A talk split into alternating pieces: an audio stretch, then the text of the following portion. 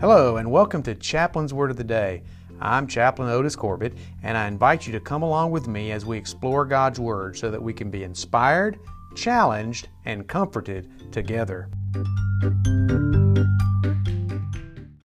Hello, I'm Otis Corbett, and today I want to share a word about a worthy lamb as I comment on Revelation chapter 5, verses 11 through 14. This passage reads Then I looked, and I heard the voice of many angels surrounding the throne and the living creatures and the elders. They numbered myriads of myriads and thousands of thousands, singing with full voice, Worthy is the Lamb that was slaughtered to receive power and wealth and wisdom and might and honor and glory and blessing. Then I heard every creature in heaven and on earth and under the earth and in the sea and all that is in them singing, To the one seated on the throne and to the Lamb be blessing and honor and glory and might forever and ever. And the four living creatures said, Amen. And the elders fell down and worshiped. People always find it hard to say goodbye, and one of the most memorable goodbyes ever happened on television in 1983 when the TV show MASH ended its 11 year run.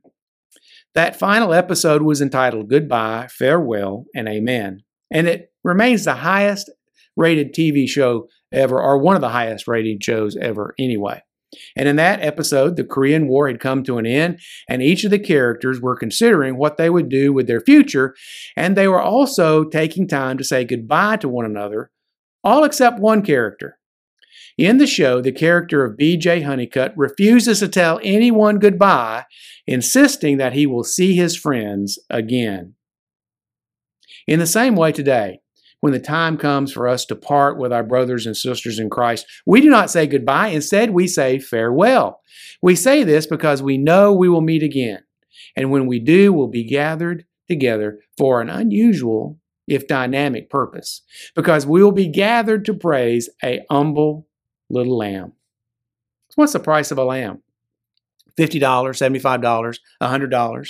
A single humble lamb isn't worth very much in today's economy, and yet in biblical times, a single lamb was worth a great deal, both economically and spiritually. This is especially true if it was an unblemished lamb prepared for sacrifice. As we look at this passage, we see that the lamb is worthy to be praised. Jesus is God. He's sinless, righteous, perfect. He's also loving, kind, and giving. He's all knowing, all powerful. He's all present. And Jesus also was human. Even while we were sinners, He left heaven to come to earth. He came down to us and limited Himself for us. He identified Himself with us and He lived like we do. He became our sacrificial lamb. He paid our debt he suffered for our sin, and He bridged the gap between God and us. Who else is truly worthy of praise? What politician? What entertainer? What athlete? What preacher? All of them and all of us pale in comparison with the Lamb which was slain. Next, we see that the Lamb is worthy to save us. In manufacturing, the quality of materials is vital. Good quality materials may produce a good product, but bad quality materials will produce a bad product. As the saying goes in programming computers, garbage in, garbage out.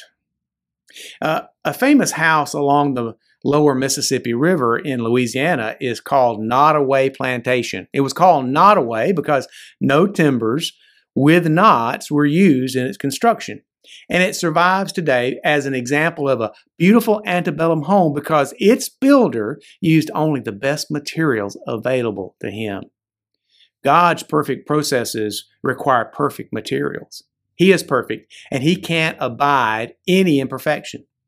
A speck of dust can mm. ruin an electronic instrument, and an almost microscopic tobacco leaf could puncture a tube in a tire back when cars used tubes in their tires. The Bible says our righteousness is as filthy rags before God, and we simply cannot satisfy God's requirements. Only Christ is worthy to save us. Only the Christ lived a perfect human life. Only He died as a perfect sacrifice. Only He is worthy to open the book of life. Only He is worthy to bring this world to a just end, the Lamb which was slain. Finally, we must admit that the Lamb is worthy to be obeyed. To whom do you listen? Uh, those whom you respect and those whom you feel are worthy of your time and effort. These people are like your physician, your lawyer, your accountant, maybe an architect or an engineer. Revelation tells us that Jesus is far more worthy than any of these. Expert advice should be heeded. They know what we don't. They have skills that we don't. And they have abilities to help us. However, we must follow their advice. Many business owners has, have ignored the advice of their accountants, and in the end, they paid expensive fines and other penalties. Now, Jesus is an expert on abundant life. In John 10 10, he said that the thief comes not except to steal and to kill and to destroy. I am come that they may have life and that they may have it more abundantly. Jesus has abundant advice on how to live abundantly, but his advice does us no good if we ignore it. He is worthy to be obeyed. John the Revelator gave us a glimpse of heaven and a glimpse of our future in Revelation 5. He showed us that the destiny of all Christians is to gather around the throne for eternity and proclaim that the Lamb is worthy. If we're going to be doing that in the hereafter, why don't we start doing that in the here and now? Good question, no? But do we have a good answer?